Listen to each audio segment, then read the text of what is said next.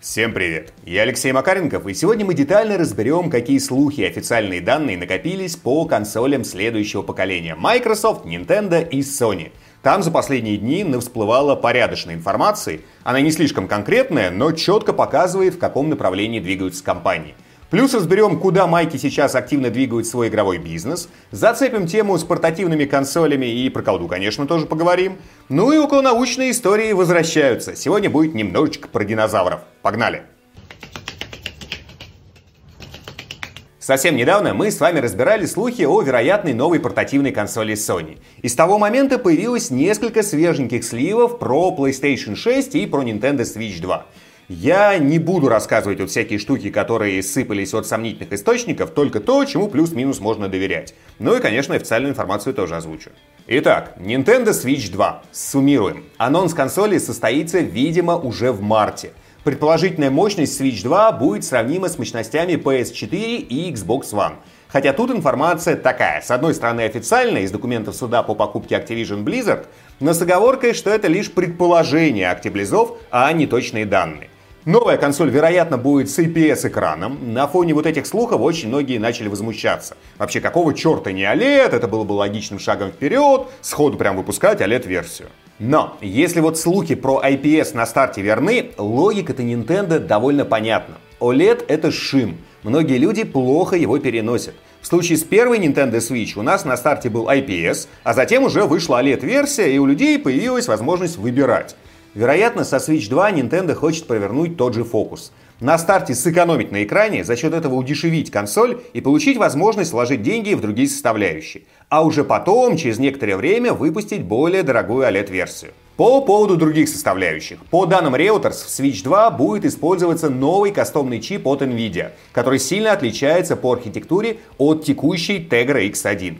И тут сразу важно сказать про следующий момент – по слухам, Switch 2 будет полностью совместима с играми от первого свеча. И картриджи тоже будут подходить. Но на фоне слухов о принципиально новом чипе некоторые аналитики начали высказывать предположение, что совместимости полной может и не быть. Правда, тут же появились другие слухи, которые утверждают, что в Switch 2 не только будет полная обратная совместимость, но и Nintendo будет стимулировать разработчиков выпускать патчи для старых игр, которые бы подтягивали графику до уровня Switch 2. Ну и, соответственно, собственные игры компания, вероятно, тоже к релизу Switch 2 обновит. И это как бы подразумевает, что совместимость будет полная. В общем, посмотрим, потому что ждать до анонса осталось относительно недолго. Есть еще, кстати, ряд слухов о том, что новая Switch будет раскладушкой. С разъемными половинками, на одной из которых будет сенсорный экран, а на другой обычный. Про это много писали в интернете, но фишка в том, что ноги у этого слуха растут просто из одного из нинтендовских патентов, которые они оформили год-полтора назад. И никаких больше подтверждений, что Switch 2 будет в форм-факторе похожим на Nintendo DS, нет. Наоборот, большинство инсайдов сводится к тому, что формат останется прежним, одноэкранным. И помимо этого есть еще и грустная новость. Ранее во всех слухах сообщалось, что Switch 2 выйдет уже в этом году. Но теперь сразу несколько крупных изданий рассказали, что по их данным Nintendo относительно недавно решила перенести релиз на следующий календарный год, но оставить его в рамках своего финансового года. Иными словами, Switch 2 выйдет до 31 марта 2025 года. На фоне этих слухов и отсутствия подтверждения от Nintendo акции компании даже просили разом на 6%. Почему просели? Понятно. Если слухи верны, то Nintendo не успевает к Рождеству и к Новому году. И стартовые продажи будут не такими высокими, как могли бы быть. Инвесторы этим недовольны. Всплыла еще информация и о причинах вот вероятного переноса. Компания хочет, во-первых, больше времени уделить тестированию, чтобы на старте у консоли не было косяков в духе тех, что были в начале продаж первой Switch. Плюс внутренние студии и разработчики-партнеры не успевают сформировать мощную стартовую линейку игр. Для этого им нужно на несколько месяцев больше. В общем, инсайдов о переносе Switch 2 уже столько, что все это очень похоже на правду. Ну и, кстати, возможно, анонс в связи с этим случится все-таки не в марте, как писали до этого, а таки попозже, потому что Nintendo сами говорили, что не хотят делать слишком большой промежуток между анонсом и выпуском консоли. Так что не исключено, что анонсируют вообще только осенью. Так, с Nintendo разобрались, переходим к информации, накопившейся по PlayStation 6. Тут тоже как бы не очень много, но дает общее представление, куда движется Sony. Момент первый. Плотная разработка архитектуры ведется уже больше года. Основной партнер Sony в этом вопросе AMD. Другие варианты, по слухам, даже вообще не рассматривались. Когда шла разработка PS5, Sony активно обсуждали, с кем партнериться – с AMD или с Nvidia. Но с PS6 все взаимодействия с самого начала шли только с AMD. Момент второй. Sony нацелена выпустить самую мощную консоль среди всех платформодержателей. Ну то есть по факту просто мощнее, чем следующий Xbox. Якобы на этом делается серьезный акцент, и Sony делают все, чтобы в рекламной гонке они могли везде говорить, что у них самая мощная консоль на рынке. Ну, в смысле, будет самая мощная консоль на рынке. Без всех вот этих вот экивоков с разными способами подсчета мощностей. В общем, хотят сделать так, чтобы, как ни считай, а PS6 в любом случае выглядел бы мощнее будущего Xbox. В целом, вроде бы замечательно, но посыл выглядит несколько странно.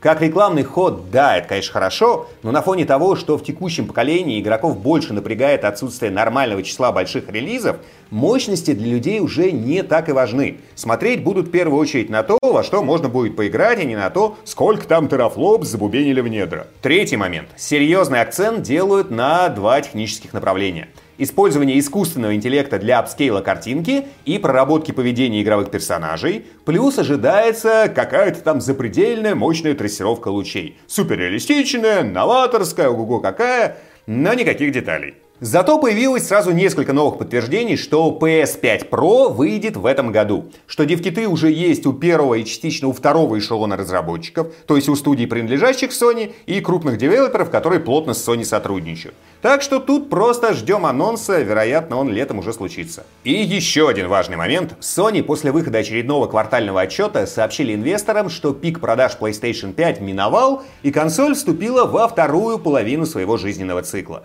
В следующем финансовом году, то есть как бы большую часть календарного 2024 года, будет снижение отгрузок консоли. И это уже происходит прямо сейчас. До конца марта этого года Sony год назад планировали напродавать 25 миллионов PS5, но теперь снизили свои прогнозы до 21 миллиона консолей. А сейчас небольшая рекламная интеграция. И в фокусе внимания сегодня снова гаджеты P-Cook – Многие наверняка либо уже начали готовиться к весне и сбрасывать вес, либо планируют это сделать в ближайшее время. И если у вас дома нет весов, чтобы контролировать процесс, то у Пикук есть сразу несколько моделей. Работают они по принципу биоимпеданса, то есть через неощутимые микроразряды тока весы высчитывают ваш вес, объем жира, белка, костной ткани, воды в организме, плюс еще около 10 разных параметров. Все это выводится в виде понятных графиков в приложении на смартфоне, и можно очень удобно контролировать процесс. Традиционно напомню, что взвешиваться лучше всего каждый день в одно и то же время, тогда получите реалистичную картину. Не читерите, в духе там один раз взвесился после еды, потом утром натощак, и вроде бы ого-го как похудел. Ну и еще важный момент – не гонитесь за суперскоростным сбрасыванием веса. Это не полезно. Лучше всего придерживаться стандартных медицинских рекомендаций – от полукилограмма до максимум килограмма в неделю. Понятно, что если избыток веса очень большой, в первой неделе можно сбрасывать и до полутора-двух килограммов, но если жира в организме не более 20-25%, то больше килограмма в неделю скидывать точно не стоит. А если вы худой, то и 200-300 грамм в неделю – это прям шикарный результат. У Пикук много разных моделей весов, они отличаются материалами, размером, немножечко числом измеряемых параметров и способом подключения к смартфону. Но даже самые простые недорогие модели все основные данные выводят. Но это еще не все. Пикук выпустили новый компактный перкуссионный массажер с тремя насадками. Круглая для общего массажа, пулевидная для точечных воздействий и плоская с нагревом от 36 до 45 градусов. Ей можно и массировать, и просто прогревать без массажа. Гаджет умеет работать на четырех скоростях от 1200 до 2200 оборотов в минуту. У меня давно есть большой массажер от Пикук, я им регулярно пользуюсь, отлично прям расслабляет мышцы, чаще всего массирует трапеции, которые часто спазмируются от долгого сидения за компом, плюс мышцы голени после длительных прогулок. Приписывать какие-то супер чудодейственные свойства перкуссионникам не нужно, но расслабляют мышцы они прям очень хорошо. И новая компактная модель работает так же, как большие. Просто аккумулятор не такой емкий, но его все равно хватает на 3-4 часа работы. Зато пользоваться из-за размера новой моделью удобней. Собственно, я на него теперь перейду. Сейчас на сайте Пикук большие скидки, а по промокоду Макаренко в течение двух недель будет действовать скидка 25% от последней цены на весь ассортимент сайта. Переходите по ссылочке и заказывайте себе или в подарок. Конец рекламной интеграции и погнали дальше. И раз мы поговорили про будущие консоли Nintendo и Sony, давайте взглянем, что нового всплыло про следующий Xbox. Опять же, конкретики пока нет. Но Microsoft начала пробно как бы сливать свои эксклюзивы, хоть и старые, на PlayStation. Этот момент мы с вами активно в недавнем ролике разбирали. И после этого у компании возникла такая пиар-проблема. Им нужно было оперативно убедить поклонников Xbox, что они не отворачиваются от своего собственного консольного бизнеса. Подкаст, разумеется, смотрели далеко не все геймеры, и до многих информация долетела уже в таком немножечко искаженном виде, что якобы Microsoft перестает делать акцент на Xbox. Поэтому руководство компании дало несколько интервью крупным изданиям, где, во-первых, всех лишний раз успокоили и сказали, что ни о каком отворачивании речи не идет, плюс крупные новые эксклюзивы пока на чужие консоли никто отдавать не планирует. И чтобы дополнительно снизить накал эмоций, было четко сказано, что разработка следующего поколения Xbox идет полным ходом, что технически консоль совершит самый большой прыжок по сравнению с предыдущими поколениями Xbox. И в целом майки нацелены сделать самую мощную консоль на рынке. То есть, понимаете, да? И Sony опять напирает на мощность, и Microsoft делает то же самое. Так что нас снова ждет гонка железа. И, повторюсь, идейно это вроде бы и важное, но на фоне малого числа игр от платформы держателей довольно грустная история. Понятно, что об играх они тоже обязаны думать, но, видимо, и Sony и Microsoft продолжают считать, что основное, что продает консоли на старте, это их техническая мощь.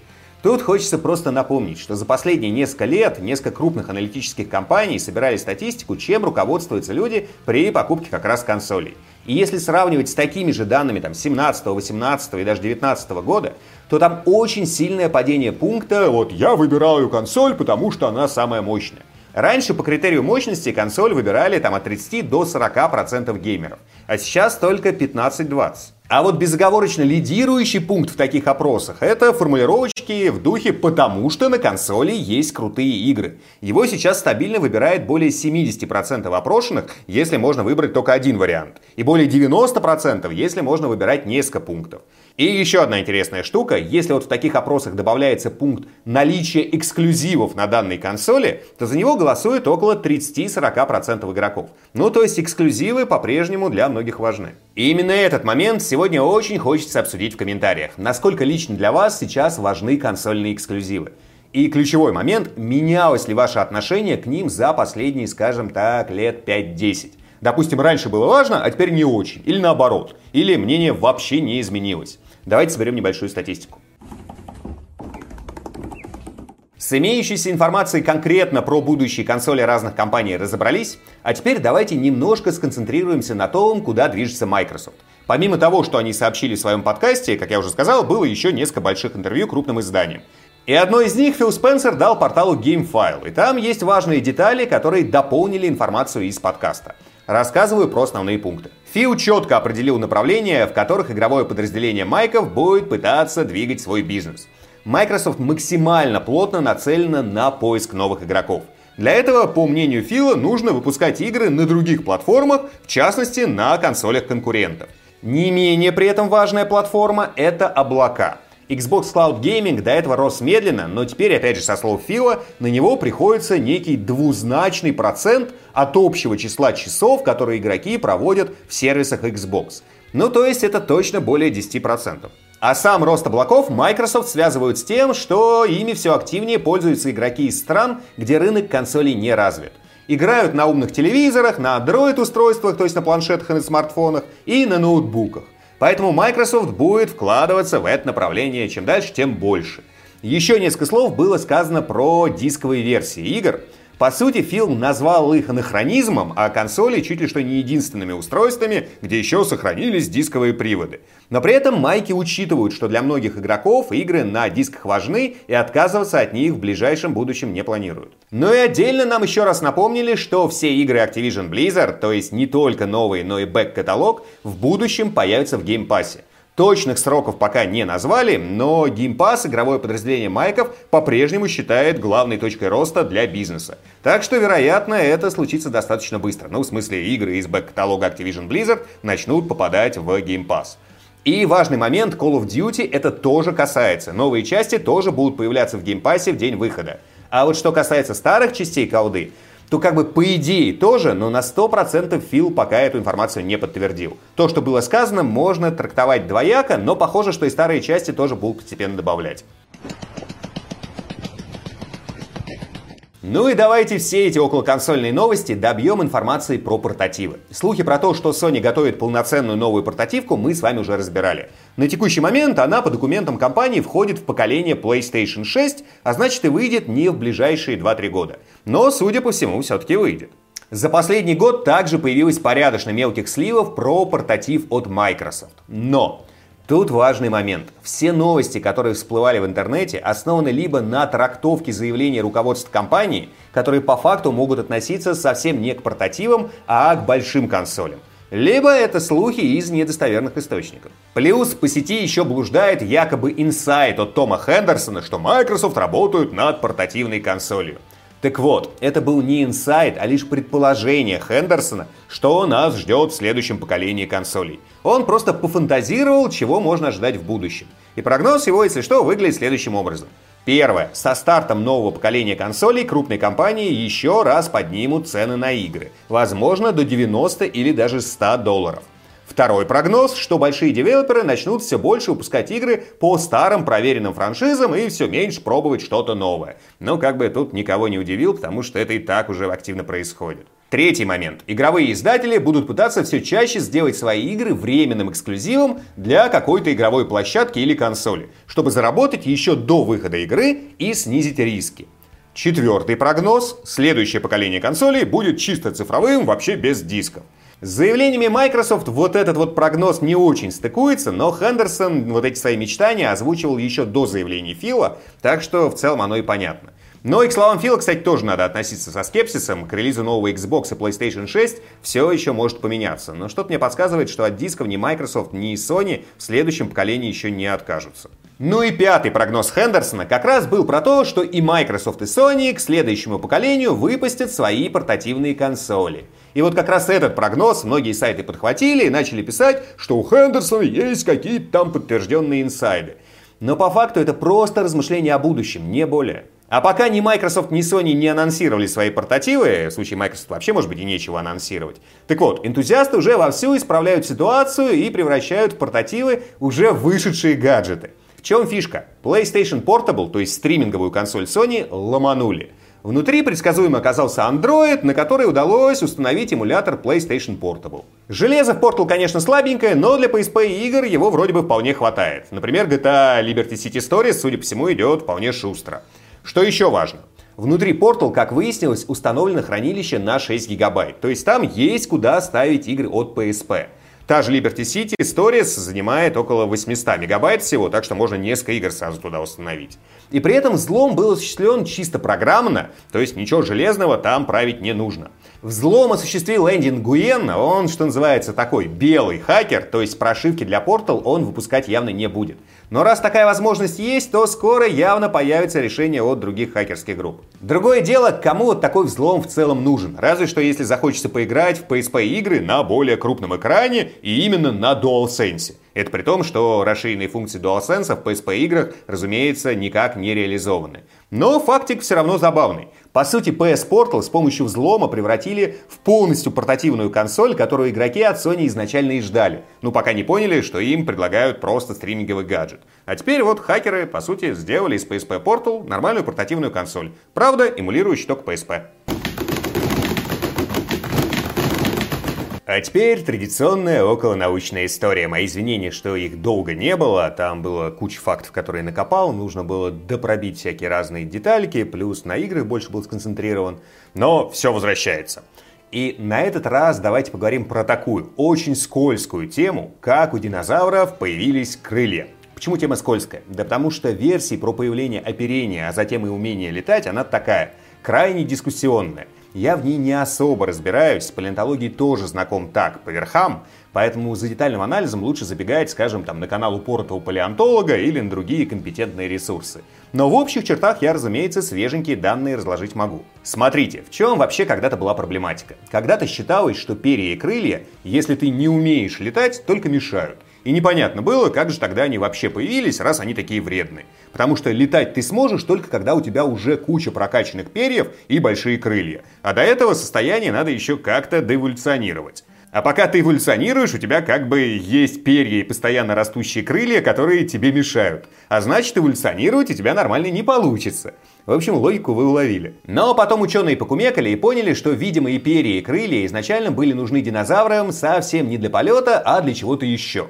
Сейчас сомнений в том, что некоторые динозавры были покрыты перьями, уже нет. Потому что есть конкретные находки, где прям видно, что крыльев, позволяющих летать, нет, а перья есть. А значит, они были полезны для чего-то еще. И вот тут версий наплодилось море разливанное. И что перья нужны для терморегуляции, и для покровительственной окраски. И что это результат полового отбора. А половой отбор это такая штука, которая может закреплять, казалось бы, адски вредные признаки. На павлина вон, посмотрите, или на лерохвостов. Были версии, что перья оказались очень выгодными при высиживании яиц, и что они позволяли динозаврам успешно выдираться из пасти хищников. Там в духе перья остались в зубах, а ты весь такой ощипанный, испуганный, но живой убежал.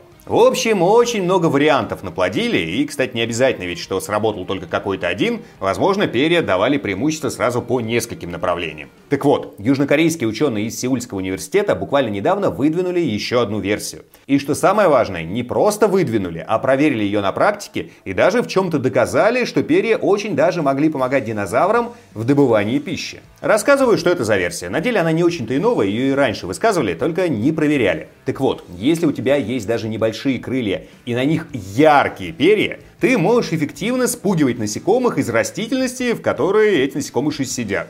То есть подбегаешь к кусту, машешь своими яркими крыльями, и всякие кузнечики и жуки, которые сидят где-то там глубоко в траве и в кустах, пугаются и начинают быстренько из этих кустов сваливать. А ты их снаружи уже поджидаешь и вкусно зачавкиваешь. Звучит вроде бы диковато, но, как я уже сказал, ученые провели живой эксперимент. Живого динозавра у них в наличии, увы, не было, поэтому они сделали динозавра-робота, рыбоптерикса. После этого они отправились к кустам с кучей кузнечиков и в разных режимах протестировали этого своего рыбоптерикса. Ну и выяснилось, что если махать крыльями вяло или вообще махать не крыльями, а просто тонкими палками, то кузнечики начинают шугаться и убегать лишь в 35% случаев. А вот если яростно и стремительно махать широкими крыльями с имитацией перьев, то кузнечики срываются с места уже в 90% случаев. Ну то есть разница ого-го какая. Одно дело, когда на тебя выскакивает 35% добычи, а другое дело, когда почти в три раза больше. Это такое очень мощное преимущество, которое вполне могло запустить развитие в сторону увеличения крыльев и наращивания перьев. И, кстати, некоторые современные степные и саванные птицы подобным методом охоты тоже пользуются.